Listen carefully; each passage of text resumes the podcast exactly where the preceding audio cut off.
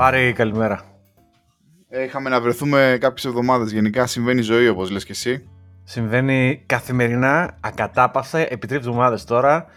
Είναι ο καιρός, νομίζω, τέτοιος ο χειμώνας που για τους γονείς, γιατί έχω και άλλους φίλους γονείς που μιλάμε. Με τα παιδιά δυσκολεύεστε τώρα λίγο. Δηλαδή είναι, δεν υπάρχουν πολλά περιθώρια για έξω, στο σπίτι μέσα όλοι. Είναι ένα challenge, ε, ακούγεται. Ωραία, φίλε, άσε, άσε. Εντάξει, και άμα είσαι και πρώτη φορά γονιός, ε, τα βιώνεις όλα πρώτη φορά και δεν έχεις και την εμπειρία. Οπότε. Εντάξει. Τι να κάνεις; Είναι σαν καινούριο, σαν καινούριο job, πάρει. Ναι. Ναι, τι να πω. Τέλος πάντων, εντάξει, τώρα μη. Εγώ, οι κλασικοί γονείς κάθονται και βγαίνουν για καφέ και λένε το τέτοιο. Και λένε τα, τα δικά τους εκεί για τα παιδιά. Α μην το κάνουμε αυτό, Τζόρτζ. Α μιλήσουμε για κάτι άλλο. Το, ας το μιλήσουμε για μας, κάτι νομίζω άλλο. Οι περισσότεροι δεν είναι γονείς ή έχουν ξεπεδιάσει που λέει η μάνα. Έχουν ξεπεδιάσει. ε, α, θα πούμε κάτι άλλο όμως. Και θα πούμε ότι είναι, γράφουμε το επεισόδιο αυτό το Σαββατοκύριακο του Black Friday. Black Friday. Θέλω λίγο να μιλήσουμε για Black Friday. Έλα, Πάρη, πες, και πάμε, πάμε. Να πούμε λίγο το κλασικό. Θέλω να πω το εξής. Το Black Friday στην Ελλάδα το βιώνετε διαφορετικά από το βιώνουμε το Black Friday στην Αγγλία, αλλά όλοι εμείς οι Ευρωπαίοι το βιώνουμε διαφορετικά από τους Αμερικάνους. Δηλαδή, οι Αμερικάνοι έχουν κάποια deals τα οποία όντως είναι καλά. Στη σήμερα εποχή δεν είναι τόσο καλά όσο ήταν πριν 10 χρόνια, θέλω να πω. Έχω αυτή την εντύπωση. Γιατί, γιατί λόγω Amazon. Αυτό το παζάρι με, τα, με όλες τις βλακίες που έχει μέσα το Amazon, τις κινέζιες, τα χαζομάρες. Είναι τόσο πολλές βλακίες που πουλούνται φθηνά και χάνεσαι. Χάνεται το signal μέσα στο noise ε, της καλής προσφοράς. Και στην Ελλάδα είναι ακόμα χειρότερο. Δηλαδή, διάβαζα κάτι tweets που λέγανε κάτι φίλοι που λέγανε έχει Black Friday deals λέει και δύο εβδομάδες. What the fuck, ας πούμε. Το Black Friday υποτίθεται είναι άντε μια, δύο, τρεις μέρες και έχουν δύο εβδομάδες. Γενικά, κατέληξε εκ, εκπτώσεις ε, το Black Friday, ό,τι να είναι, ας πούμε, μέσα στη μέση χρονιάς. Δεν ξέρω αν πήρες τίποτα πάρει. Ε, όχι, δεν πήρα. Θα πούμε μετά τι πήρα. Έχω αρχίσει και κάνω Ναι. την πρέτσα τη δικιά σου eBay εκεί Έτσι. πέρα. Δίνω λεφτά στα μεταχειρισμένα. Δεν ξέρω τελικά αν ε, αξίζει, αλλά θα δούμε. Ε, δεν πήρα, ρε George. Όχι, δεν πήρα. Και τι Ε, να, μα και τι να πάρεις εντωμεταξύ, δεν είναι. είναι... Ένα, πράγμα, ένα πράγμα θα ήθελα να μου φέρει ο Άγιος Βασίλης, αλλά είναι πολύ ακριβό, δεν το χρειάζομαι. Ένα Mac Studio. OK. Δεν, ε, δεν, δεν, μου μου είπε ο Άγιος Βασίλης, μεγάλε είναι πάρα πολλά τα λεφτά και τι να το κάνεις. Και του Μεγάλε, είπα, τι να το κάνεις. Άγιε, έχεις δίκιο. Ας, Ε. μην μου φέρνεις τίποτα. Άγιε, μην φέρει τίποτα. Σκούπα όμως πήρες. Δεν τα λες όλα εδώ πέρα στο podcast. Δεν τα... Πήρες σκούπα. Α, πάρε. έλα, έλα, έλα, ο σωστός. Πήραμε για πρώτη φορά ρομποσκουπάκι. Μπράβο. Ε, Αυτό θέλω να μου πεις. Ε, τιμήσαμε αυτή την εταιρεία, τη κινέζικη πρέπει να είναι και αυτή, Yufi, E-U-F-I. Αυτοί που, Τίμια. κάνουν και τα, αυτοί που κάνουν και τα BIOS είναι πάρει. Είναι οι ίδιοι που κάνουν και Α, τα δεν BIOS. ξέρω, εγώ Τα πάντως UAV. είχα κάτι, μ, είχα κάτι φωτάκια με μπαταρίες τα οποία βάζω στις σκάλες του σπιτιού έτσι ώστε να μην φάμε καμιά τούμπα κανένα βράδυ μαζί με τα μωρά να πούμε και μας βρείτε στο νοσοκομείο όλους. Ε, και έχω γεμίσει το σπίτι με τέτοια φωτάκια που ανάβουν, ξέρεις και όταν περπατάς. Ε, οπότε από τα φωτάκια κάναμε ένα, ένα mental acrobatic που λες και εσύ George και κάναμε πιο, πήγαμε σε πιο τέτοιες. Δώσατε παραπάνω. Ναι, ε, πολύ ωραία αυτή η Eufy. Πει- Κάνει και, υποτίθ, υποτίθεται κάνει και ε, Σφουγγάρισμα. σφουγγάρισμα, αλλά δεν το Ναι. χρησιμοποιούμε αυτό γιατί με- έχουμε χαλιά και τέτοια. Ε, ωραία, ωραία. Την έχω ονομάσει και bro και Bro. ε, κάθε πρωί με το που φεύγουν τα μωρά, ο bro πηγαίνει εκεί πέρα. Εντάξει, το πολεμάει. Το πολεμάει. Τίμιος ο bro. Πάει, τε- ε, κολλάει πουθενά και στα χαλιά πάνω κάτω. τε- τε- με- Τα χαλιά, τα, τα, τα, τα ξέρεις, σαν άρμα, ας πούμε, πηγαίνει από πάνω. Τσακ. Ε, ωραίος, τίμιος. Κα- Εντάξει, κάνει μια δουλίτσα, ρε παιδί μου, και εντάξει, κα- τη σκούπα θα την πρέπει να τη βάλεις σε ιδιαίτερα σημεία. Εγώ δεν το πίστευα ότι θα καθαρίσει, αλλά μαζεύει πράγμα. Και ιδιαίτερα Ναι. αν έχεις παιδιά τα οποία είναι κάτω συνέχεια κτλ. Ίσως έπρεπε να το είχα πάρει πιο νωρίς. Ε, ε, σίγουρα όμως όταν έχεις μικρά διαμερίσματα, ρε φίλε, δεν ξέρω κατά πόσο πρακτικές είναι αυτές οι συσκευές. Δηλαδή θέλουν και λίγο την άπλα τους γενικά. Αλλά τον, τον έχω δει τον bro όταν πηγαίνει στις γωνίες, το πολεμάει εκεί, δεξιά χτυπάει, κάνει. Έχει και ωραίο σύστημα με, ξέρω εγώ, ραντάρ, λέει τι είναι, λες και είναι υποβρύχιο, ας πούμε, και ξέρεις, ε, χαρτογραφεί τα δωμάτια. Ε, ωραίο, εντάξει, ε, ευχαριστημένος. Να, ορίστε, αυτό το πήραμε. Α, είδες. Άρα και το Black Friday μέσα στην κινέζια της βλακείας έχει και κάτι, έκανε δύο καλά πράγματα. Μπράβο. Ναι, και ξέρεις, με αυτό να πιάσουμε και λίγο τη συζήτηση, ρε φίλε, με το Perch που γίνεται αυτή τη στιγμή στην Αλέξα. Ναι, ναι, αυτό, ε, αυτό, είναι, αυτό είναι ένα καλό pivot εδώ πέρα που έκανε. Σου δίνω μια σέντρα από δεξιά. Να πω ότι έκανες... δεν παρακολουθώ Μουντιάλ, θα το πούμε γι' αυτό. Ναι, δεν, το, ναι, δεν είμαστε άνθρωποι. Ξέρω, χειμώνας Μουντιάλ, Κατάρ και όλο αυτό, όλο αυτό πάλι στο Twitter που γίνεται με, το, ε, με τους LGBTQ και το Κατάρ και, το, και, το, και όλο αυτό και τα λοιπά. Δεν ξέρω, είναι λίγο ένα noise για μένα.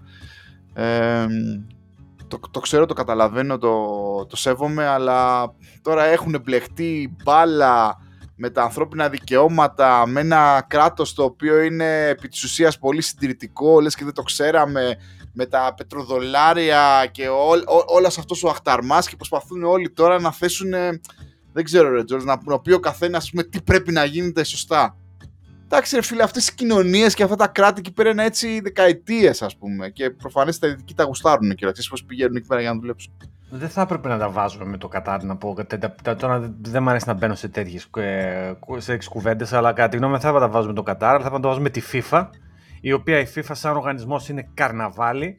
Ε, κατά την ταπεινή μου άποψη, να πάει να γαμηθεί η FIFA εν γέννη. Ε, και εντάξει, από εκεί και πέρα, από εκεί και άπαξ και πήγε το, το Μουντιάλ στο, στο Κατάρ, ε, ε, τελείωσε. Τώρα, τι, τι, να συζητάμε και τι να, τι να λέμε.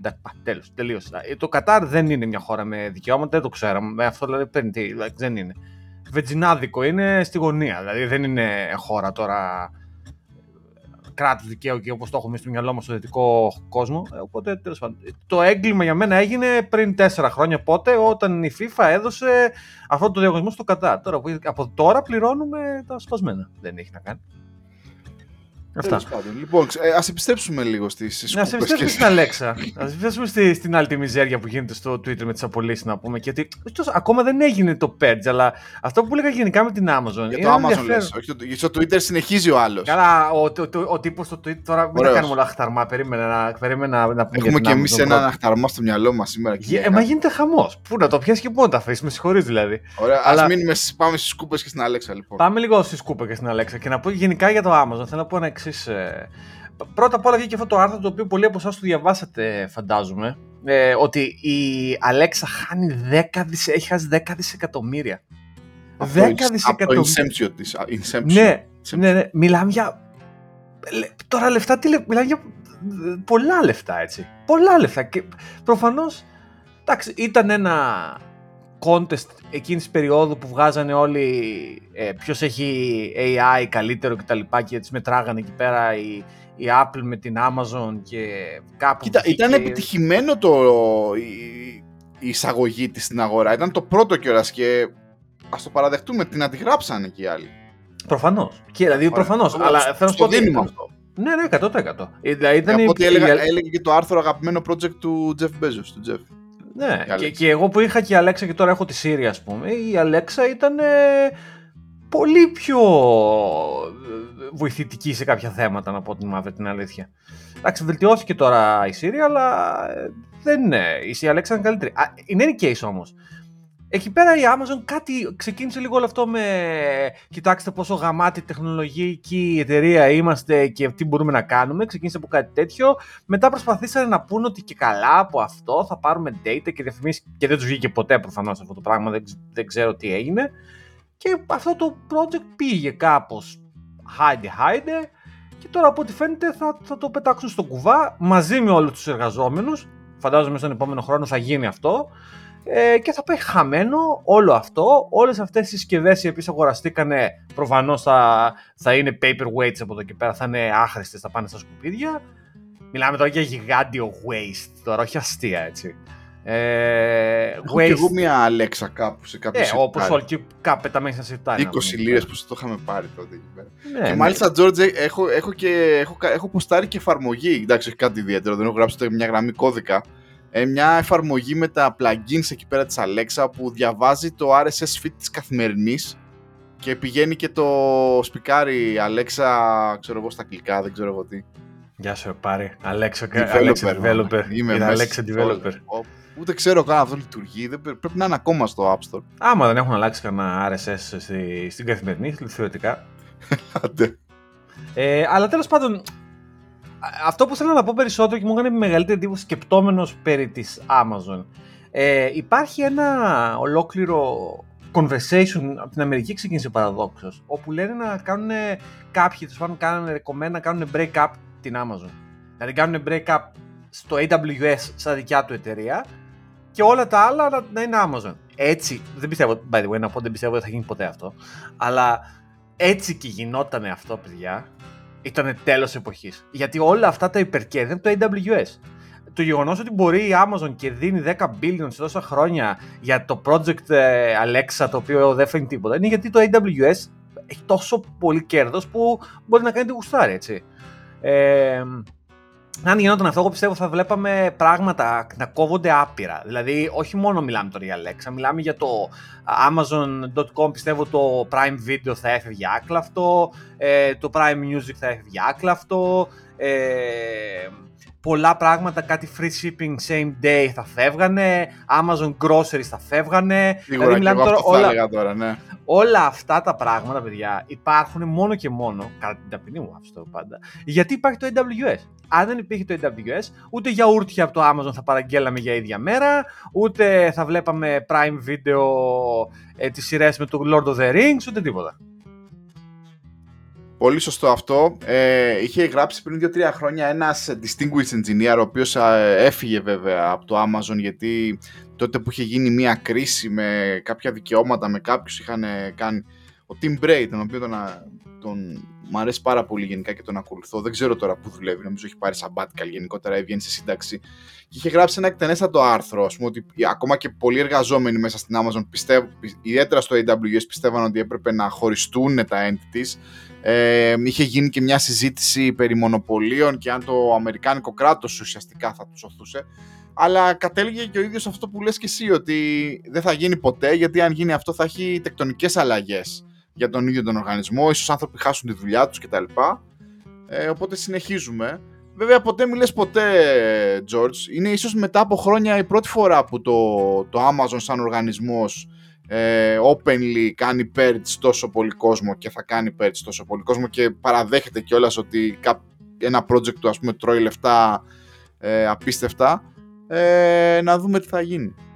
Γενικά όλο αυτό το vanity εκείνης της ε, δεκαετίας ας πούμε, ας πούμε το 2008 με 10 ας πούμε μέχρι σήμερα ε, νομίζω ότι βρισκόμαστε σε ένα τέλος εκείνης της, ε, της εποχής. πριντάρανε όλοι λεφτά να πούμε. Αυτά τα λεφτά καταλήξανε κάπου. Δηλαδή ναι, ναι. Ε, είχαν μπει εκεί και ε, δίναμε, δίναμε. Εντάξει, αυτό το χρήμα δημιούργησε όλο αυτό το πράγμα. Νομίζω τώρα το βλέπουμε αυτό.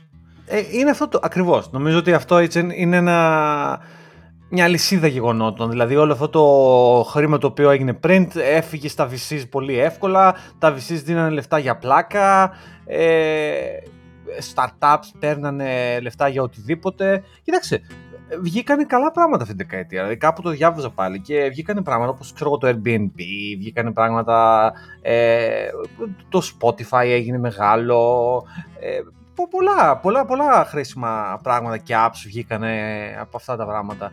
Ακόμα και του βλάκα του Elon, ας πούμε, το, η Tesla και η SpaceX, ας πούμε, το οποίο ουσιαστικά είναι λεφτά του, του Αμερικανικού δημοσίου ουσιαστικά, δεν είναι ότι ο Elon έκανε κάτι τρομερό, είναι subsidiaries του, του Αμερικανικού κράτους. Εντάξει, ακόμα και αυτά βγήκανε από αυτή τη διαδικασία, έτσι, πράγματα τα οποία είναι χρήσιμα και για το μέλλον, αλλά κάποια στιγμή θα τελείωνε αυτό. Ξέρεις, κάποια στιγμή ο, η μουσική θα σταματούσε και εκεί φανήκαν όλα δηλαδή. Τώρα, τώρα, τώρα, τώρα θα πληρωθούν όλα. Οικονομολόγοι δεν είμαστε, αλλά πολύ χοντρικά να πούμε ότι προφανέστατα όταν υπάρχει χρήμα ε, ε, αυξάνει και με η, η, η δυνατότητα να, να υπάρχει και ξέρω εγώ, να υπάρξει ένα innovation κάπως τώρα. Τώρα το θέμα είναι που αυτό το innovation γίνεται focus έτσι, δηλαδή θα μπορούσε να έχει γίνει focus ας πούμε σε άλλες επιστήμες και σε άλλα fields και όχι στο marketing, στο πώς να πουλήσουμε καλύτερα ή να νοικιάσουμε το αμάξι μας και το σπίτι μας, λέω ναι. εγώ τώρα. Ναι. Ε, ναι, είτε όταν τυπώνουμε πολύ χρήματα, όταν υπάρχει πόλεμος, λέει, υπάρχει τεχνολογική εξέλιξη. Τέλος πάντων, ε, δεν ξέρω αν θα έκανε καλό γενικά στην αγορά αν το Amazon έκανε ένα... Το Amazon, το, το, το μαγαζί, έτσι, το shop, έκανε ένα βήμα πίσω. Ε, από την άλλη, δουλεύοντας σε έναν πάρα πολύ μικρό online retailer εδώ στην Αγγλία, να πω ότι θέλει πολύ χρήμα γενικά η φάση να μπορέσεις να κάνεις deliver όλα αυτά τα πράγματα τα οποία εμείς θεωρούμε πια όσοι, όσοι ζείτε σε χώρες όπου το Amazon υπάρχει τα θεωρείτε δεδομένα. Ναι, Παίζει πολύ χρήμα, logistics, delivery, όπου θέλεις, ξέρω εγώ, stocking, ε, δεν είναι και εύκολο και προφανέστατα αυτό αποδεικνύει ότι γιατί το Amazon δεν μπορεί να βγάλει λεφτά επί της ουσίας σαν μαγαζί, δηλαδή οι τύποι μπαίνουν μέσα. Βέβαια, αυτό που σημαίνει, το ξανά πάμε το Amazon. Εγώ έχω πιάσει και τον εαυτό μου και με άλλους που το συζητάω ότι το Amazon σιγά σιγά έχει χάσει τη δικιά του την εμπιστοσύνη στον κόσμο. Έχει τόσο απομίμηση εκεί μέσα. Το quality των προϊόντων είναι τόσο τραγικό. Ε, μου θυμίζει λίγο και αυτό το πρόβλημα, ξέρεις, το έχουν και όσοι είναι gamers ε, στην υπόθεση, το έχουν, το έχουν δει αυτό. Το έχουν και τα online gaming ε, stores της κάθε εταιρείας. με χειρότερο offender να είναι τη Nintendo δυστυχώς, έτσι. Ναι. Και η Sony είχε παρόμοιο πρόβλημα, αλλά η Sony πρόσφατα έκανε το μεγάλο purge. Τα online ε, game shops αυτά έχουν το εξής θέμα, πάνε ο κάθε οποιοδήποτε dodgy developer και βγάζει ε, games με το κιλό. Με, με στρατηγική να κάνει saturate την αγορά και να το αγοράσουν ε, κατά λάθος όσο να το περισσότερος κόσμος για να πάρει αυτό τα λεφτά. Δηλαδή δεν προσπαθεί να βγάλει λεφτά με την ποιότητα, αλλά με την ποσότητα και με, το, με, με, με dodginess, ας πούμε. Δηλαδή διαλέγουν ονόματα με παρόμοια παιχνίδια για να μπερδευτείς κτλ. Και, και μετά βάζουν από πίσω bots και τα ανεβάζουν στις πρώτες θέσεις ε, τους store. Οπότε λες εσύ για να είναι, μάλλον καλό θα είναι. Δεν ξέρω αυτό. Έλα, έχεις και βλέπω, έχεις κάνει ρεπορτάζ να πούμε στη φάση. Ναι, η Nintendo είναι το μεγαλύτερο πρόβλημα. Είχε και η Sony ένα θέμα, αλλά πρόσφατα η Sony μπήκε μέσα και τους διέλυσε. Τώρα, Όλα αυτά... τώρα που το λες, πριν δύο-τρία. Πριν καμιά εβδομάδα, ένα βράδυ είχα πάρει το Switch, το είχα ε, ξαναφορτίσει και έτσι μπήκα που λες και εσύ στο, στο store και ήμουν σε φάση, τι γίνεται εδώ πέρα, δεν, δεν μπορώ, δεν κάνω relate με τίποτα. Τι μαλακίες είναι αυτές με τα σχόλησεως. Και ναι. απλά το έκλεισα, ας πούμε. Ε, έχω ένα παιχνίδι εκεί, το Super Mario, ας πούμε. Προσπαθούσα ναι. να παίξω Super Mario, αλλά ξέρεις, μπήκα ρε παιδί μου σαν ε, κλασικός χαζός καταναλωτής, κάτσε να δούμε πως είναι κανένα, κανένα παιχνιδάκι να πάρουμε κτλ. Ξέρεις αυτή τη κλασική φάση που παίρνεις παιχνιδάκι, το παίζεις μισή ώρα, μετά σε παίρνει ο ύπνος και δεν το ξανακάνεις. Και ήμουν σε φάση, πόρε φίλε, τι είναι αυτό, μακριά, μακριά. Ναι, είναι ακριβώς αυτό. Το πρόβλημα λοιπόν που έχει η Nintendo είναι αυτό με το shovelware που λέω. Δηλαδή ε, με, το, με το φτιάρι. Δηλαδή είναι αυτά που κάνουν apps με το. Τραγικά degrading πρόβλημα για το ε, store της ε, Nintendo. Ε, βέβαια, να πω το εξής. Αν ήθελε η Nintendo θα το, θα το έλυνε το πρόβλημα, αλλά πρέπει λίγο να καταλάβουμε λίγο και τη, και τη στρατηγική των sales της Nintendo. Και η στρατηγική της sales των Nintendo είναι ότι έχει τα δικά της κασετάκια πλέον, αυτά τα cartridges. Δηλαδή το, το Switch όσοι το έχετε έχει μικρά κασετάκια. Τα οποία αυτά είναι προφανώς proprietary της ε, Nintendo, δεν έχει κανένα φόβο η Nintendo για piracy κτλ. Ενώ ότι η κονσόλα είναι ψηλοσπασμένη ήδη και φαντάζομαι στο μέλλον θα σπαστεί και καλύτερα. Ε, όλα αυτά τα ηλεκτρονικά θα δημιουργούν μεγαλύτερο εύρος για πειρατεία κτλ. Εν γέννη η Nintendo κερδίζει περισσότερο με το να αγοράζει παιχνίδια και το βλέπεις αυτό κιόλας γιατί το παιχνίδι για το πάρεις ηλεκτρονικά ξέρω εγώ μπορεί να έχει 40 λίρες και ή 50 δεν ξέρω τι και πας στο amazon.com και η κασετούλα έχει 30. Δηλαδή σαν να σου λέει άστο bro, μην ασχολείσαι καν. Το οποίο είναι κρίμα ρε γαμώτο, γιατί δεν ξέρω, ε, εμένα μου αρέσει η Nintendo σαν εταιρεία. Έχω πάρα πολλές κονσόλες στην Nintendo, δηλαδή έχω από Game Boy, Nintendo DS, ε, ε, διάφορες άλλες κονσόλες και λυπάμαι δηλαδή που σε κάθε γενιά της κονσόλας προς το τέλος της γενιάς της κονσόλας της Nintendo το shop γίνεται χάλια, γίνεται ε, πολύ παρατημένο ρε παιδάκι μου. Το βλέπεις. Ενώ η Sony τώρα για παράδειγμα πρόσφατα μπήκε μέσα στο store και το καθάρισε. Δηλαδή αυτή τη στιγμή το Sony, το PlayStation Store είναι κομπλέ, δηλαδή μπορεί να βγάλεις άκρη τι σημαίνει. Αλλά γιατί, γιατί το PlayStation 5 έχει πολύ μεγάλες πωλήσεις στην digital only κονσόλα τους. Δηλαδή είναι πάρα πολλοί αυτοί που έχουν αγοράσει την digital only κονσόλα και αντιθέτως μετά εκεί πέρα η Sony δεν είναι σπασμένη η κονσόλα, δεν είναι φοβηθεί τίποτα και τα πουλάει πανάκριβα. Δηλαδή πάει το παιχνίδι και σου λέει, ειδικά εσείς με την digital την κονσόλα, τι γαμίσατε. Συγγνώμη για την Το PlayStation Store δουλεύει ακόμα για το PlayStation 3.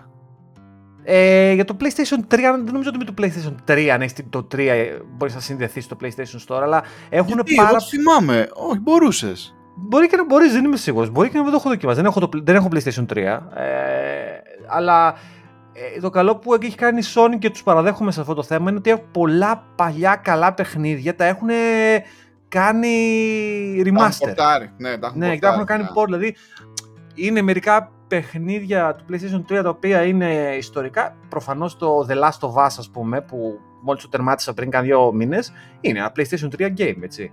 Ή ας πούμε το Uncharted που είναι άλλη υπερπαιχνιδάρα. Και αυτό έχει γίνει port και στο 4 και στο 5 με καινούργια γραφικά κτλ. κτλ. Δηλαδή όλα αυτά υπάρχουν. Ε, η Sony είναι καλύτερη σε αυτό το θέμα. Πιο σοβαρά πράγματα. Η Nintendo δυστυχώς. Μάλιστα. Αλλά anyway, το ίδιο πράγμα έχει πάθει και Amazon. Με τα physical προϊόντα. Πας να πάρεις εκεί ένα φορτιστή μπαταρίας και έχει 500 κινέζικες βλακίες φορτιστές, ξέρω εγώ. Άντε, βρες τώρα εσύ. Ε, power bank, ξέρω για το κινητό και έχει ένα σκασμό βλακή λες, θα εκραγεί αυτό πουθενά, θα έχουμε τίποτα άλλο. Οπότε λίγο ο κόσμος κάπου χάνει εμπιστοσύνη. Για ακριβά πράγματα, για παράδειγμα, δεν θα πήγαινα στο Amazon να πάρω ρούχα, ηλεκτρονικά κτλ. κτλ. Τα λέγαμε και στο προηγούμενο επεισόδιο, δεν ξαναλέμε. Anyway, αυτά για το Amazon. Μιλήσαμε για το London Gaming τέτοιο.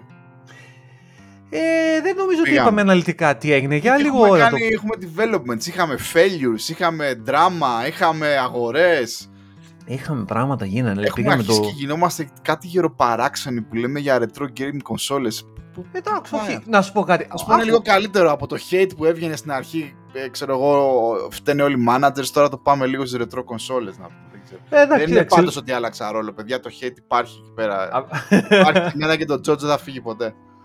Αλλά να πούμε για το gaming market, μια και το ανέφερες και είπες και για το Πήγαμε με τον Μπάρι πριν κάνα δύο εβδομάδες.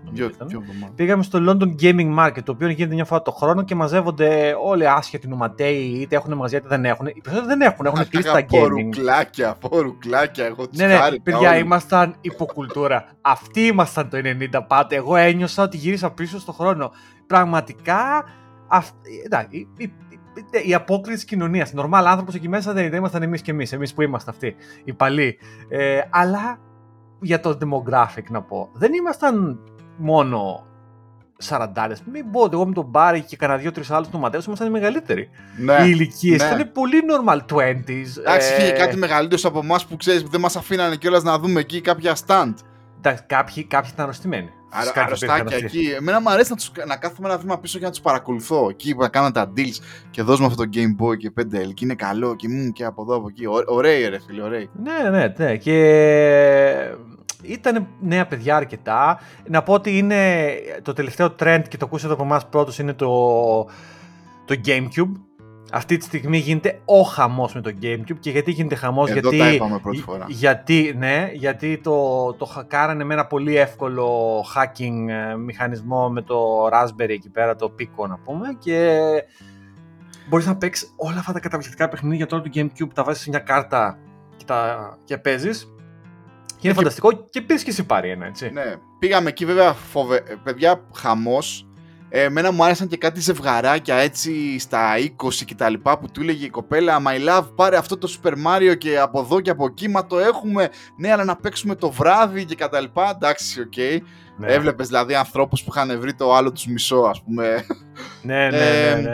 Μα, μου άρεσαν ε, κάποια stand με ανθρώπους σαν τον George, αλλά βέβαια πιο οργανωμένοι, οι οποίοι είχαν κάνει refurbished ε, ιδιαίτερα κονσολάκια της ε, Nintendo.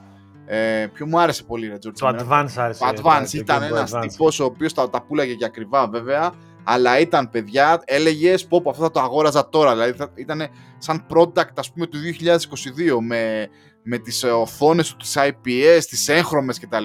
Φοβερό. Να πω ότι ο George μου έδωσε το δικό μου το, το Game Boy, το οποίο παιδιά είναι φοβερό, το λέω και εδώ το έγραψα και στο Twitter. Απίστευτο, δηλαδή αξίζει η IPS οθόνη, δεν χαλάει καθόλου το, το feeling, δηλαδή ότι α, δεν είναι ρετρό κτλ. Είναι η ίδια οθόνη, αλλά είναι πολύ πιο ζωντανή. Και μπορώ να πω ότι τις πρώτες μέρες έπαιζα συνέχεια Super Mario. Α πούμε, μέχρι που τελείωσαν οι μπαταρίες και τώρα πρέπει να τις ξαναφορτίσω. Το, το κλασικό struggle με το Game Boy Classic και το γεγονός ότι μου βάλε ε, καινούριο cover είναι ακριβώς αυτό. Εγώ φοβόμουν να μήπως ήταν λίγο, ξέρεις, λίγο πιο η, η γραμματοσυρά εκεί που λέει Game Boy. Ξέρεις, όλες αυτές είναι οι μικρές λεπτομέρειες που σε συνδέουν με το παρελθόν, έτσι. Και το χρώμα να είναι λάθος, ξέρω εγώ, να είναι πολύ έντονο ανοιχτό. Ναι. Αντί να είναι Adidas, να είναι Adidas, ας πούμε. Και λοιπόν, φοβερό. Και φύγαμε λοιπόν από εκεί βασικά ψιλογρήγορα. Δεν αντέξαμε το τέτοιο. Πάλι καλά που δεν κολλήσαμε και κανένα COVID. Χτύπα Ε, ξύλο, από παιδιά την αλήθεια, που εκείνη δεν τη αρπάξαμε μέρα- με τίποτα. Χαμός. Θα ξαναπάω όμως, αξίζει. Αξίζει. Ναι, ναι, ναι, αξίζει 100%. Και μετά λοιπόν ήρθε το τέτοιο και λέω θέλω κι εγώ ένα Gamecube. Ε, και λέγαμε με τον George μήπως να το κάνουμε project για τον George βασικά, όχι για μένα γιατί εγώ δεν πρόκειται να ανοίξω με κολλητήρια και τέτοια πράγματα. Και μου βρήκε ο George στο eBay, εκεί επειδή είναι κλασικό, έχει την κλασική του πρέζα, ένα Gamecube τσιπαρισμένο. Το, Έτοιμο. επί της ουσίας, ναι, όπως λέει και ο George, έχουν μέσα ένα... έχουν κολλήσει πάνω ένα ειδικό Raspberry Pi με ένα ειδικό software και μου ήρθε, βε- ε, μου ήρθε, το δοκίμασα, παίζει κανονικά και έχει πάνω όλα τα παιχνίδια. Ε, 40-50 παιχνίδια πόσα έχει. Και το μόνο που λείπει βέβαια, το οποίο δεν έχω εγώ και έχει ο George, είναι ότι όταν το, το στείνεις αυτό το Gamecube ε, σε μια οθόνη υπολογιστής στην τηλεόρασή σου, προφανέστε η ανάλυση δεν είναι πάρα πολύ καλή και είσαι σε φάση που όπου έχω πραγματικά γυρίσει 20 χρόνια πριν, δεν ξέρω εγώ πόσο τι. Ε, και εκεί ο George έχει λύσει, αλλά εντάξει δεν θα δώσω τώρα 100 λίρες για να κάνω αυτό το Μ. upscaling και τα λοιπά. Ναι, η λύση είναι αυτό το λέγεται open source ε, OSSC, δεν θυμάμαι τώρα, ο- open source something, ε, το οποίο βασικά τι είναι ένας upscaler. Ε, ουσιαστικά τι κάνεις, κοτσάκι Scaler, μπροστά το SCART ή το com- composite ε, καλώδιο και από πίσω βγάζει ένα HDMI, αλλά στο ενδιάμεσο Κάνει μαγεία. κάνει upscale. Δηλαδή την παίρνει την, ε, τη- τη- την ανάλυση και την κάνει τέσσερις φορές ε, πιο, πιο ψηλά. Και μάλιστα είναι πολύ λεπτομερές το τι μπορείς να κάνεις. Έχει πολλές ρυθμίσεις το οποίο εγώ προφανώς δεν έχω ασχοληθεί. Αλλά έχει διάφορα modes το, το, το, το σκηνικό αυτό. Ε, το πήρα εκατοστάρικο, 120, κάτι τέτοιο. Το έδωσα αρκετά γιατί έχω πάνω από μία κονσόλα. Να πω. Δηλαδή έχω το Gamecube, έχω το PlayStation 2, έχω το Nintendo 64, δηλαδή έχω διάφορες κονσόλες. Οπότε εντάξει, οκ. Ε, βολεύει. Αλλά κάνει πολλή δουλειά. Δηλαδή, μιλάμε τώρα, ανεβάζει στο Gamecube για παράδειγμα, το κάνει. Τι να σας πω, λες και είναι ε, HDMI κανονικό, Ναι, next gen ναι, ναι, κονσόλα. ναι, δηλαδή ναι, την ναι. κάνει τέλεια. Συγκρίνοντας Ε. το, το, το τι βλέπεις στην τηλεόραση σου με το τι βλέπω εγώ στο δικό μου Gamecube, είναι καμία σχέση. Ναι, έχει εγώ είμαι πολύ πραγματικά διαφορά. ρετρό.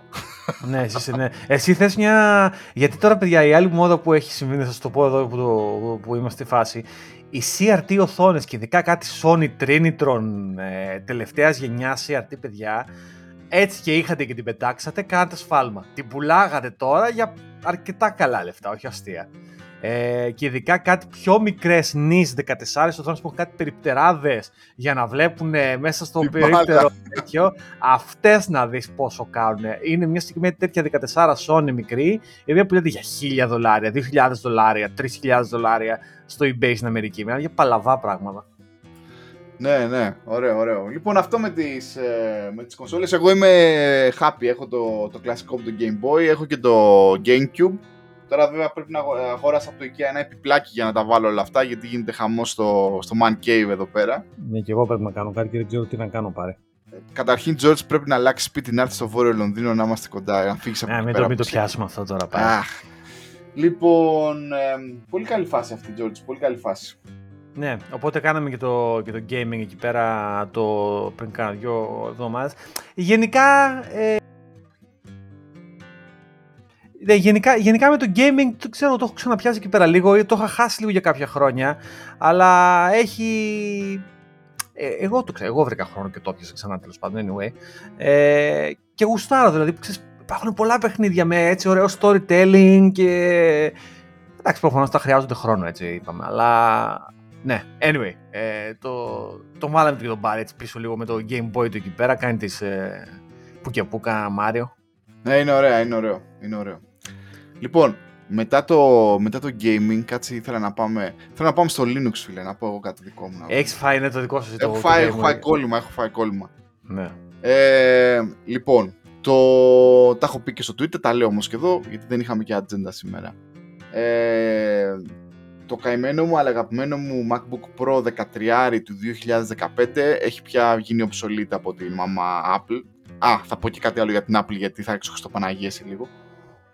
Ε, γενικότερα με- και με το τελευταίο iOS το, το μηχάνημα δεν πήγαινε καλά. Δηλαδή το έχω πάντα κάτω, στο, στον κάτω όροφο, τα βράδια όταν κοιμούνται τα μωρά. Αν βλέπω τηλεόραση και χρειαστεί να κάνω κάτι να δω, να μην ανεβαίνω πάνω στο γραφείο και κάνω φασαρία. και να δουλέψω λίγο με τη δουλειά αν χρειαστεί κανένα on-call κτλ.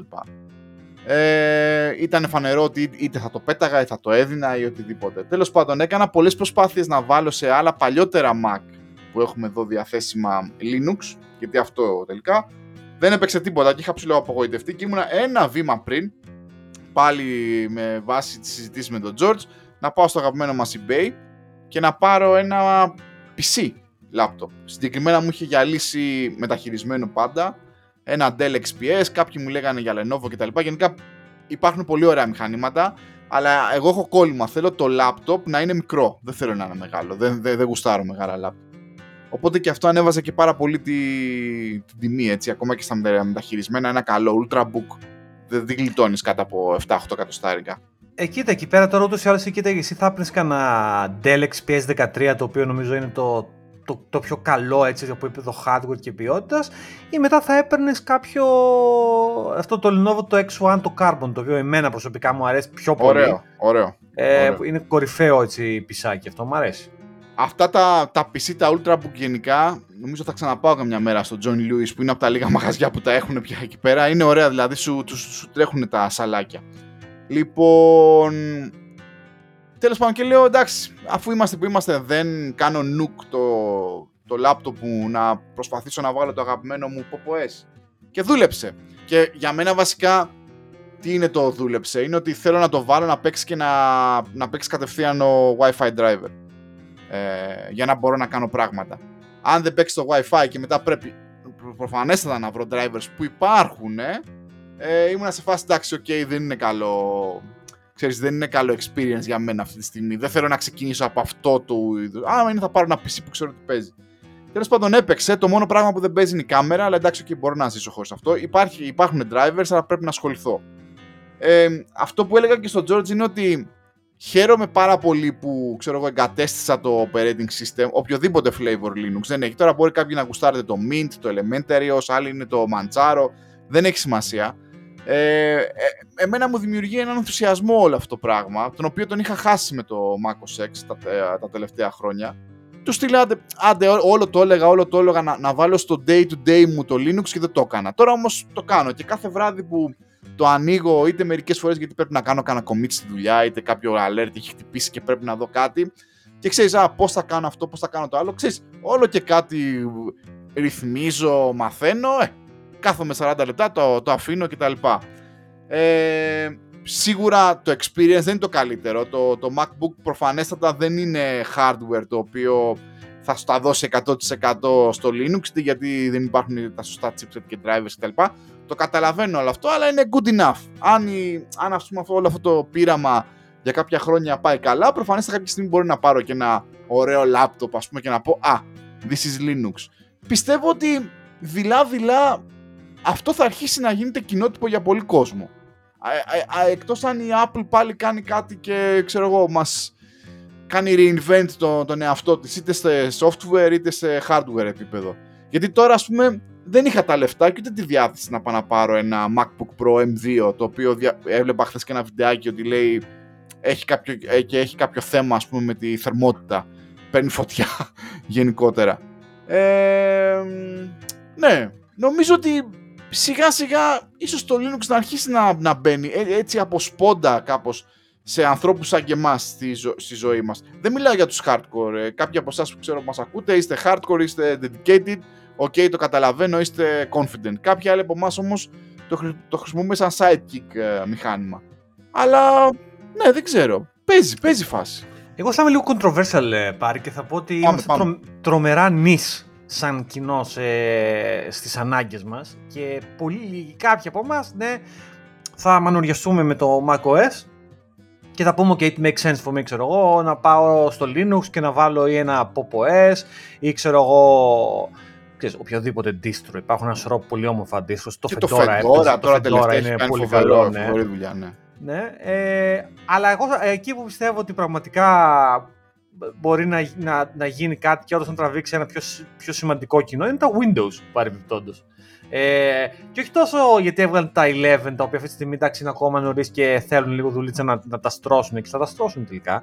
Ε, πιο πολύ πιστεύω ότι η δουλειά που κάνουν με το Windows Subsystem for Linux, αυτό το WSL, είναι τρομερή. Είναι η αλήθεια ότι η Regamoto είναι τρομερή στο τελευταίο update του WSL, αυτό το Subsystem for Linux ουσιαστικά στο Windows. Το WSL2, ναι. Ναι, βγάλαν καινούργια την τελευταία εβδομάδα, το τελευταίο μήνα, τέλος πάντων πότε είναι, στην οποία μπορείς πλήρως να εγκαταστήσεις ε, Linux binaries. Linux ε, binaries full, κανονικά native. Δηλαδή, ε, GIMP, ξέρω εγώ, στο Windows, το κάνεις install με apt-get και τα λοιπά και money money, ε, ουσιαστικά τα Windows έχουν τον καλύτερο package manager που έχει το open source και δουλεύει στα Windows τέλεια.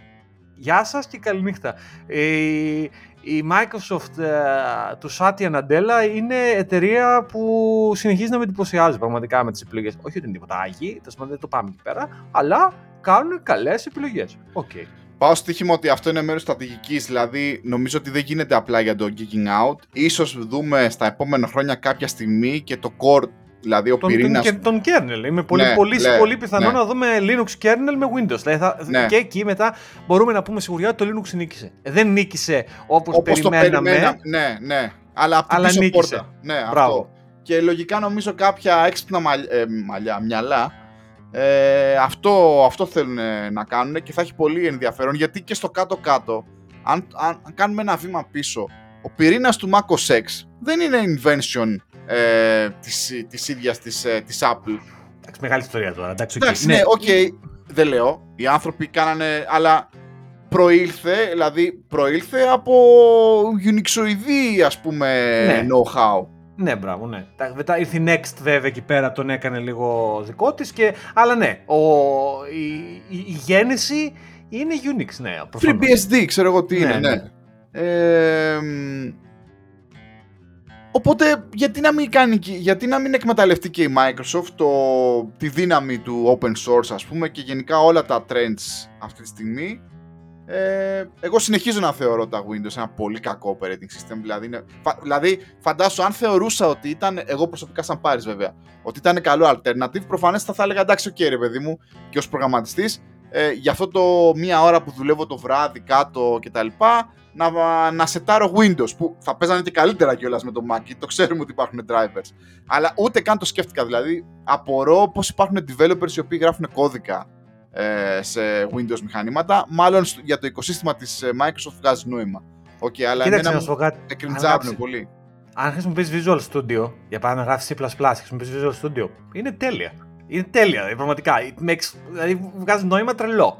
Ε, έχουμε στη δουλειά ένα συνάδελφο, ο οποίος όντως χρησιμοποιεί Windows και Visual Studio. Γράφει C++ ο άνθρωπος. Τε, τέλειο. Είναι, είναι πολύ καλά στημένο, ας πούμε, για παράδειγμα. Ε, και θα πω και την αλήθεια, και σαν front-end developer, ε, ναι, ναι.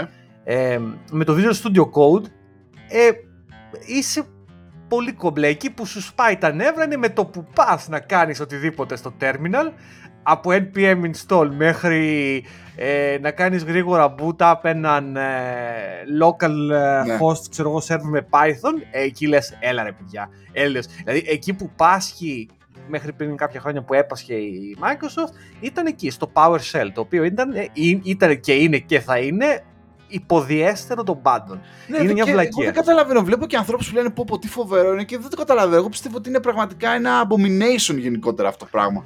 Ε, το PowerShell δεν ήταν καλό ποτέ. Εκτός αν έχεις δεν ξέρω γιατί πιστεύουν ότι είναι καλό, δεν το έχω καταλάβει. Ε, Stockholm Syndrome ίσως. Μόνο έχουν εντάξει, αλλά ε, με το που η Microsoft ήταν, ήταν σε φάση, OK, παιδιά, το καταλαβαίνουμε ότι, OK, θα σου βάλουμε το Linux στο τέτοιο. Και μπορείς και βάλει WSL και τώρα με το WSL 2 και το δουλεύουν συνεχώς.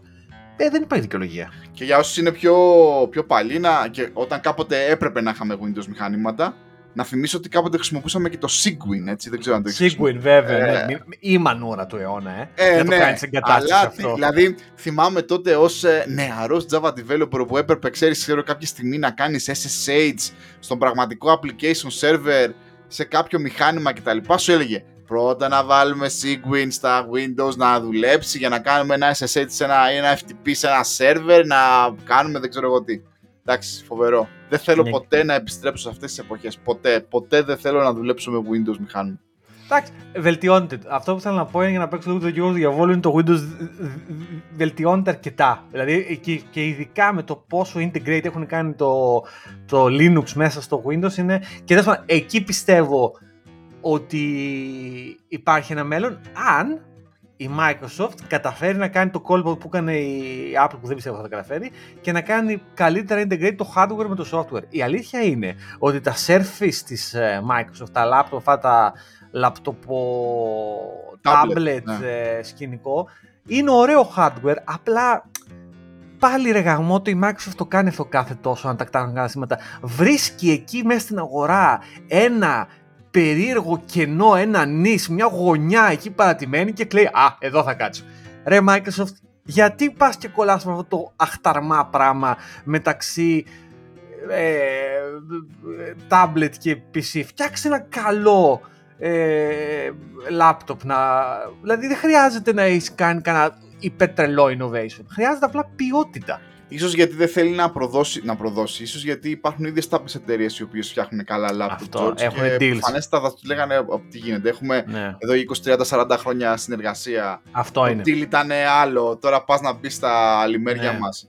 Θα πρέπει να σπάσουν πολλά αυγά με, με εταιρείες τύπου Dell, με τύπου Lenovo που είναι υπερκολοσσοί. Ναι. Η οποία Hewlett Packard ναι. πριν κάποιους μήνες έβγαλε, γιατί το διάβαζα στο site του PopOS, έβγαλε ένα laptop, λέγεται HP Dev One, το οποίο έρχεται pre-installed με PopOS συγκεκριμένα, έχει κάνει, έχει κάνει τέτοιο, αν θέλεις, ή Ubuntu.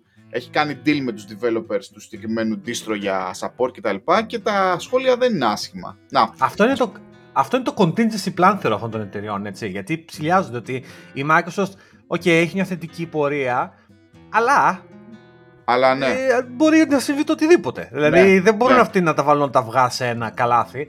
Οπότε εγώ πιστεύω ότι όλες οι εταιρείες αυτές οι μεγάλες θα βγάλουν πλέον και ένα Linux και παραπάνω.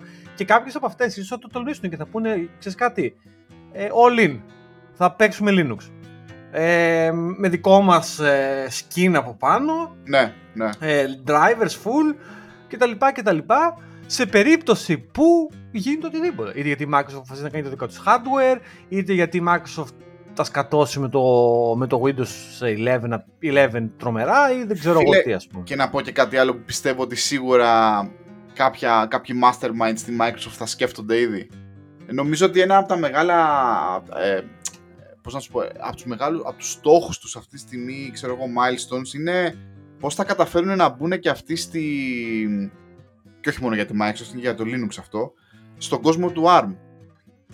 Αυτή της αρχιτεκτονικής. Η Apple τους, ε, η Apple τους έκανε, ξέρεις, έκανε ένα βήμα μπροστά, νομίζω. Ε, δηλαδή, εδώ πέρα, όταν, να πω κάτι έτσι πολύ γενικό, ακόμα όταν βγήκα και στο Twitter και λέω, ξέρεις τι, θα βάλω Linux στο παλιό μου Mac, υπήρχαν γνωστοί μου hardcore Linux users ή ο casual και μου λέγανε γιατί δεν μπαίνει ένα Mac με ARM που ξέρεις και μιλούσαν με ενθουσιασμό και η αλήθεια είναι ότι το hardware ε, layer αυτή τη στιγμή της Apple, η συγκεκριμένη τεκτονική είναι πάρα πολύ καλή, δηλαδή το, τα μηχανήματα φυσάνε τα συγκεκριμένα. Ναι. Ε, και νομίζω ότι εδώ πέρα υπάρχει το challenge πώς οι άλλοι θα πηδήξουν στη συγκεκριμένη αρχιτεκτονική. Και ίσως η Microsoft το βλέπει αυτό και νομίζει και ίσως και μια μετάβαση σε ένα Linux kernel να το κάνει και πιο εύκολο. Δεν ξέρω.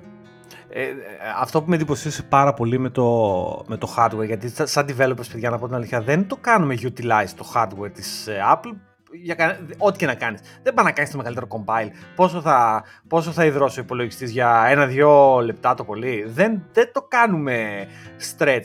Εκεί που στο παρελθόν εγώ είχα δει υπολογιστή μου να ζορίζεται εμφανώς συνολικά καθ' όλη τη διάρκεια της λειτουργίας είναι που και που γράφω κανένα βίντεο με μια κάμερα που έχω, κάνω βιντεάκια. Έχουμε και ένα φίλο του Στάθη, γεια σου Στάθη, ο κάνει πολύ καλύτερα βιντεάκια. Αλλά που και που θα κάνω κανένα βιντεάκι και οι καινούργιες οι κάμερες γράφουν τεράστια αρχεία. Και ειδικά άμα πάρεις το αρχείο και το κάνεις ε, compress αντί με ε, X 624, ξέρω εγώ, compressing technique ε, με 6, 625, πάντα έναν άλλο codec και πάρει μια βλακεία. Ναι, μεν η εικόνα είναι καλύτερη, το αρχείο είναι μικρότερο, αλλά η επεξεργασία του είναι δυσκολότερη. Και ένας παλιός υπολογιστής που είχα πριν από αυτόν, καλά, με Intel επεξεργαστή, τα έπαιζε. Δηλαδή, μιλάμε τώρα, δεν μπορούσε να δουλέψεις αυτό το πράγμα. Έχω τώρα αυτό το laptop τώρα εδώ και ένα χρόνο, ένας πόσο το έχω το M1 Pro. Ρε φίλε δεν πάω να του έχω βάλει απάνω τέσσερα τέτοια αρχεία, να τα κάνει render, ε, κόψε, ράψε, ε, φτιάξε. Δεν το έχω ακούσει αυτό. Το, δηλαδή αυτό το μηχάνημα, αν μου έλεγες δεν έχει ανεμιστηράκια, θα σου έλεγα ε, δεν σε πιστεύω. Δεν το, δεν, δεν το έχω ακούσει το ανεμιστηράκι αυτό του PC να το. και δεν πιστεύω ότι θα κάνω κάτι για να το, να το ζωρίσω. Πραγματικά. Δηλαδή αυτή τη στιγμή η Apple τους εξόντωσε σε επίπεδο hardware. Δεν ξέρω και ξέρεις τι. Όχι τόσο οι εταιρείες. Ούτε καν η Microsoft. Δεν νομίζω το πρόβλημα είναι εκεί. Το πρόβλημα το έχει η Intel. Γιατί, γιατί η AMD κάπου έχει βρει εκεί το market με τους gamers. Η AMD είναι σε φάση πάρε, φάε. Εδώ, πάρε, επεξεργαστή να βγάλει FPS. Σε καλή τιμή. Έχουν άλλα πρόβλημα τώρα στην AMD. Έχουν πρόβλημα με τα motherboards. Εκεί, ε, εκεί τους παίζουν τους παίζουν πάλι μπάλα τώρα οι Gigabyte ας πούμε. Αλλά anyway. Αλλά ο επεξεργαστής η AMD είναι τέλειος. Δεν το σκέφτεσαι καλά, θα πάρω AMD. Η Intel, αν δεν κάνει κάτι ε, innovative, πραγματικά δυνατό στην επόμενη πενταετία, τους χάσαμε. Και θα λυπηθώ πάρα πολύ να χάσουμε την Intel, γιατί μπορεί να ήταν super dominant και σε κάποια φάση να ήταν κολάνθρωποι, λυπάμαι που το λέω, αλλά ήταν. Μονοπόλιο. Μονοπόλιο. Ναι, θα είναι μεγάλο πλήγμα να χαθεί η Intel. Δηλαδή θα λυπηθώ πάρα πολύ. Βέβαια, να, να, μια παρατήρηση γιατί κατηγόρησε του developers. Οι developers λοιπόν είναι creatures τα οποία ναι, μεν ok, δεν, δεν κάνουμε video editing ή sound editing που κάνουν κάποιοι και θέλουν τα δυνατά μηχανήματα. Αλλά είναι οι άνθρωποι που αν, όπως λες και εσύ, το compilation, σε οποιαδήποτε γλώσσα δεν είναι, ξέρεις, δει ότι, ωρε φίλε, από ξέρω, 45 δευτερόλεπτα θα μπορούσε να είναι 20 δευτερόλεπτα, είναι οι άνθρωποι οι οποίοι θα πάνε στο μαγαζί και θα, θα τα σκάσουν για να πάρουν υπερτούμπανο μηχάνημα για να το ρίξουν αυτό που θα το κάνουν 5-10 φορές την ημέρα, δεν ξέρω εγώ τι. Να το ρίξουν δηλαδή. Είναι άλλου είδους η δουλειά. Είναι, ε, πώς να σου πω, θέλουμε ό,τι και να κάνουμε. Ε, μπορεί να μην διαρκεί μία ώρα, αλλά εκείνα τα 30 δευτερόλεπτα, αν μπορούν να γίνουν 15, θέλουμε. Και θα πάμε να δώσουμε 2 και 3 χιλιάρικα να πούμε ναι, θέλω 150.000 scores και 1 τεραμπάιτ μνήμη για να κάνω compile αντί για 30 δευτερόλεπτα, ξέρω εγώ 10.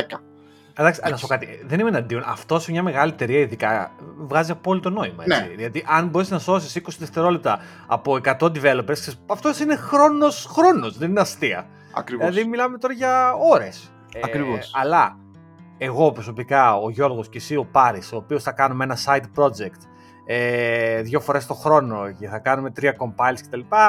Λες, ίσως τελικά να μην αξίζει να δώσω 2.500 για να πάρω Όχι, το Pro σίγουρα, Max. ειδικά, ειδικά για personal τέτοιο σίγουρα. Σίγουρα, έτσι. Αλλά βέβαια μιλάω τώρα όμως από τη... Μιλάω από το... Από τη...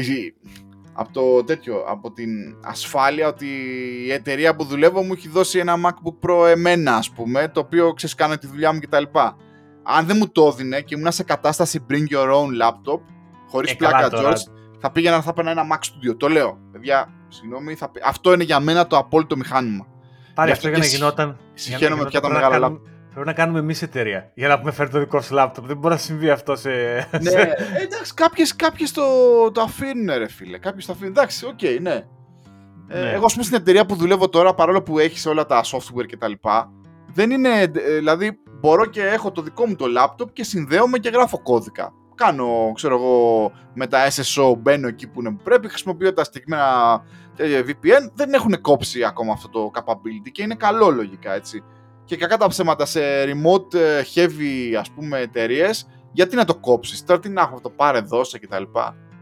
Το- Αυτό που κάθε τόσο μου θυμίζει ότι είναι tragedy κανονικό είναι αυτό το πράγμα ρε γαμότο που έχουμε το iPad που είναι κορυφαίο μηχάνημα με το external keyboard και τα λοιπά και θα μπορούσε να είναι τέλειο companion ας πούμε αν είσαι ξέρω εγώ κάνεις engineer on call να κάνεις κάτι μικρό αλλά η Apple ρε γαμότο Ναι.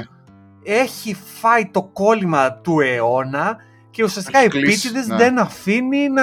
Εγώ- Εγώ το, Απίστευτο. εγώ το iPad το έχω εγκαταλείψει σαν πλατφόρμα, δηλαδή δεν, δεν με ενδιαφέρει καν σαν product, δεν θα το πάρω ποτέ. Δεν ξέρω αν θα πάρω κανένα μεταχειρισμένο πάρω το eBay για τα παιδιά όταν μεγαλώσουν ή οτιδήποτε. Έχουμε ένα και το χρησιμοποιούμε σαν monitor για, για τις κάμερες να τα βλέπουμε το βράδυ. Ε, νομίζω τελικά δεν έκανα ποτέ attach αυτή τη συσκευή παρόλο που έχω Δυστυχώς, πάρει πολλοί δύο-τρει κόσμος. χαμένα λεφτά. Ναι. Και να έρθω τώρα να πω γιατί είμαι νευριασμένος για την Apple και την Πέμπτη θα πάρω το τρένο, παιδιά, και πήρα άδεια να πάω στο Λονδίνο, ε, στο κέντρο, ε, να κάνω τέτοιο, να κάνω μανούρα, George. Λοιπόν, έχω πρόβλημα με το, με το iPhone μου. Το έχω πει, το ε, γκρινιάζω συνέχεια. Δεν κάνει swipe up αυτή η μαλακία. Ε, κολλάει. Είμαι ας πούμε στο WhatsApp, είμαι στο Slack. Θέλω να κάνω από κάτω swipe up για να, να πάω κάπου αλλού. Δονείται για μισό δευτερόλεπτο και δεν κάνει τίποτα. Και μετά γίνεται unresponsive όλο, όλο το UI. Και ο μόνος τρόπος για να βγω από αυτό είναι να πατήσω το δεξί κουμπί, να επανέλθω στην ε, και login screen, η οποία δουλεύει. Και μιλάμε μέχρι, μέχρι τρελάνει. Δεν μπορείς να φανταστείς πόσο με τρελαίνει αυτό το πράγμα. Μου έρχεται να πάω να το σπάσω τόσα λεφτά. Εν τω μεταξύ, να πω την αλήθεια τώρα βέβαια. Εγώ έχω το iPhone 11 Pro Max. Ε, το έχω, το έχω 3-4 χρόνια πώ το έχω. Δεν μου είχε κάνει. Δηλαδή, είμαι πολύ ευχαριστημένο. Τρομερά κτλ. Τελευταία με το καινούργιο του iOS βαράει και εμένα κάτι κολλήματα. Π.χ. εχθές βγάζω το κινητό. Πατάω το κουμπί του ακριανό να δω τι ώρα είναι. Γιατί το έκανα αυτό φόργα ρολόι. Anyway. Και το ξανα, ξαναπατάω το κουμπί να, να κλειδώσει. Και εκείνη την ώρα μου στέλνει μήνυμα ο Πάρης. By the way, Πάρη. Έτυχε και μου στείλει μήνυμα. Και το κατάλαβα γιατί μου έβγαλε notification στο πανηλήθιο ε, smartwatch που φοράω αυτή την περίοδο. Αλλά. Και λέω για να δω τι λέει ο Πάρης. Βγάζω το κινητό και το κινητό έχει παγώσει. Πατάω το κρανό το κουμπί. Ρε, χτυπάω την οθόνη. Δεξιά, εσά τίποτα. Μαύρη οθόνη. Μιλάμε, πήρε κανένα ένα λεπτό και αφού μετά από κανένα λεπτό απάτα τα κουμπιά εκεί, κάνε φτιάξε ράνε, κάπως ξεκόλλησε. Ξαφνικά τα έκανε όλα μαζί. Κλείδωσε, ξεκλείδωσε τέσσερις φορές. Πήγε πάνω κάτω, άλλαξε το app. Μιλάμε, λες και είχαν γίνει όλα αυτά τα ξέρεις, οι εντολές σε κάποιο Q, ας πούμε, τέτοιο, και το Q τα, τα ρίξε όλα. Όπως Παρόμοιο πρόβλημα έχω δει και εγώ σε εφαρμογές όπως το Slack ή το Twitter, που ξαφνικά δεν ξέρω τι παθαίνει. Τρελαίνεται και αρχίζει και σκρολα, σκρολάρει το timeline μόνο του. Και λες, Μαλάκα, είναι possessed αυτό το κινητό. Δεν τι κάνει. Δεν ξέρω τι έχουν κάνει τύποι. Είναι επικός απαράδεκτο. Εγώ θα πάω την Πέμπτη, ναι. να, όχι να κλαφτώ, να κράξω. Καταρχήν θα τους πω: Δώστε μου άλλη συσκευή, δεν με νοιάζει. Ελπίζω, ελπίζω να μην έχουμε πολύ μεγάλη μανούρα.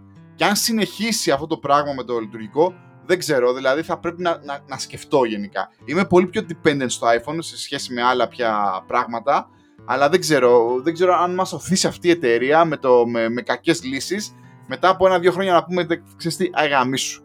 Ήρθε η ώρα. Όμως, άμα το σκεφτείς λίγο, τι είναι αυτό το app που δεν... Γιατί εγώ δεν πιστεύω ότι έχω, θα έχω μεγάλο πρόβλημα να πάω στο Android. Δηλαδή εγώ το σκέφτομαι να πάρω ένα pixel 7 και να το κάνω trial το, το, μόνο, το μόνο που κάπως είναι ένα πρόβλημα και εκεί η Google το δουλεύει τελευταία είναι με, τα, με το iMessage.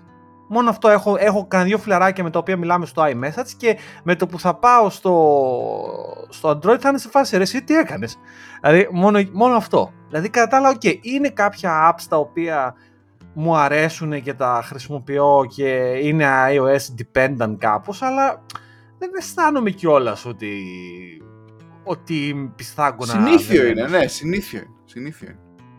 Δηλαδή, το μόνο που θα είναι όντως σημαντικό πρόβλημα, που δεν θα είναι τελικά τόσο πρόβλημα, αλλά anyway λέμε, είναι ότι έχω Apple Music και τη βλαμμένη τη Siri και αν τελικά πάω all in ε, σε, σε Android θα πρέπει ουσιαστικά να αλλάξω από Apple Music να πάω πάλι πίσω στο, στο Spotify, το οποίο τέλος πάντων, ε, και αν θέλω όντως ακόμα smart ε, ηχεία να πάρω κάτι άλλο βασικά, που να είναι Google. Αλλά για παράδειγμα τηλεόραση που πήρα τώρα τελευταία είναι Google και αυτή, έχει Android full. Ναι, ναι, ναι. Ε, δεν, είναι, δεν είναι η Apple και το iOS τόσο μονόδρομος σήμερα όσο ήταν τότε. Ε, η Google έχει φτάσει πολύ κοντά.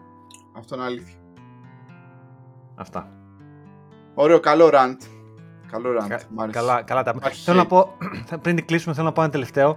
Ε, υπάρχουν μια κατηγορία ταινιών πάρε που είναι ταινίες Σαββατοκύριακου. Δηλαδή είναι αυτές οι οποίες θα βάλεις και θα δεις και θα έχει Denzel Washington και θα πάρει όπλα και θα ρίχνει, θα ξυλοφορτώσει. Ε, Για τον τέτοιο μισό, μισό τάγμα. Όχι τον όχι Eraser. Ο... Equalizer. Equalizer, εντάξει, επική, επική. Είδα και το ένα και το δύο, ναι, ρε φίλε. Είδα χθες το Equalizer 2. Είναι BMAN ταινίες αυτές. Είναι BMAN.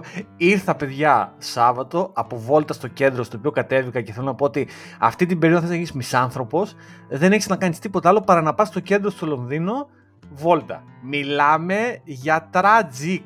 Ήταν κόσμος, ε, κα, Δηλαδή, κα, κανένας δεν ενδιαφέρεται για κανένα ξυλίκι. Όλοι κυκλοφορούν με τους αγώνε απλωμένου λες και κάνουν rebound το 89, ξέρω εγώ. Μιλάμε για τέτοια πράγματα. Ε, anyway, και γύρισα πίσω κουρασμένος και λέω: Ρε φίλε, θέλω απλά να βάλω μια ταινία και να μην σκεφτώ τίποτα. Και σκάει σαν από μηχανή θεό, τον Denzel Washington με το Equalizer 2 και λέω: Ρε φίλε, δεν πρέπει να το έχω δει το Equalizer 2. Και το βάζω και ήτανε. Παίζει νομίζω ο Πέντρο Πασκάλ παίζεις αυτό, έτσι. Ναι, ναι. Πέντρο Πασχάλ, που τον μου αρέσει πάρα πολύ ο Πέντρο Πασχάλ. Ε, κάνει τον κακό που του πάει. Ε, και έχει τον Denzel, ο οποίος ό,τι και να παίξει, τον κάνει τον ήρωα να φαίνεται sophisticated. Δηλαδή πάει εκεί, έχει, το, ναι, ναι. Έχει, έχει το μικρό μαύρο γειτονάκι το οποίο του δίνει βιβλίο να διαβάσει για να τον μορφώσει και να αποφύγει τις κακές ε, ναρκωτικές παρέες. Πάντα υπάρχει αυτός σε όλες τις ταινίες του, ναι. Νομίζω ο Ντενζέλ το έχει στο, στο contract του αυτό. Λέει, παιδιά, ναι, η ταινία, αλλά θέλω να με βάλω να, να περάσω ένα μήνυμα, ένα, ναι. να περάσω ένα μήνυμα. Ε, και φανταστικός. Φαντα... Και μου άρεσε, θα πω το εξής η ταινία είναι unapologetic. Δηλαδή σε φάση, άκου, το concept είναι ο Ντενζέλ και δίνει ξύλο. Και έχει μια διαμάχη στο τέλος εκεί με τον Πέντρο Πασχάλ που είναι ξέρεις, το, το final ε, των δύο τέτοιων ηρώων και δεν πολύ είναι πως κάνουν κάποιες ταινίες που λέει ναι να το βγάλουμε ότι ήταν close fight ξέρω εγώ και ότι έφαγε και αυτός. Όχι. Έφαγε δύο μάπες εκεί ο Ντενζέλ και μετά τον πήρε τον Πέντρο Πασχάλ και τον, και τον και το ξέσπασε. ναι, δεν, ήταν, δεν είχε πολλή ώρα σε φάση να πεις Ω, στο τσακ κέρδισε ο Ντενζέλ, βγήκε ματωμένο. Ούτε καν. Ατσαλάκωτος είχε ο Ντενζέλ, έτσι. Πάντα. Μιλάμε... Ε, είναι ο χαρακτήρας έτσι, ατσαλάκωτος. Cool. Δηλαδή, δεν ξέρω, ο Ντενζέλ, παιδιά, είναι... τον έχω στην καρδιά μου πραγματικά. Με έχει σώσει για τρει φορές με κάτι τέτοιες ταινίες. Και το Equalizer και το ένα και το δύο είναι αυτού του τύπου η ταινία. Τέλεια. Κρίμα, κρίμα που δεν θα βγει η τρίτη. Λέει του το ζητήσανε, αλλά δεν θέλει. Να το σε. Μπράβο. Αυτό είναι ο Denzel. Σου λέει όχι, είμαστε τώρα στο high, τελείωσα. Δηλαδή φαντάζομαι τώρα να πάει ο Denzel Washington και να κάνει Training Day 2. Που by the way είναι η καλύτερη ταινία του Denzel Washington το Training Day, έτσι. Ε, Τρομερός. Ε, Denzel Washington, παιδιά, να το δείτε άμα κανένα βράδυ είστε σε τέτοια φάση. Να βάλετε Equalizer 2, το έχει, το έχει τσάμπα στο Amazon Prime. Ε, άμα έχετε Amazon Prime, δηλαδή είναι τσάμπα. Βάλτε ρε, τρε, τρελό. το με ταινία. Ωραίο. Λοιπόν, George. Αντίο. Καλό Σαββατοκύριακο και εγώ και θα τα πούμε τώρα όποτε ξαναπούμε. Έχουμε, πιστεύω θα κάνουμε squeeze ένα τελευταίο επεισόδιο 50 Χριστούγεννα. 15, 15 bad guys κλείνουν, κλείνουν ρολά. Αλλά μετά πριν 15 θα κάνουμε ένα. Άντε, καλό μεσημέρι. Γεια χαρά.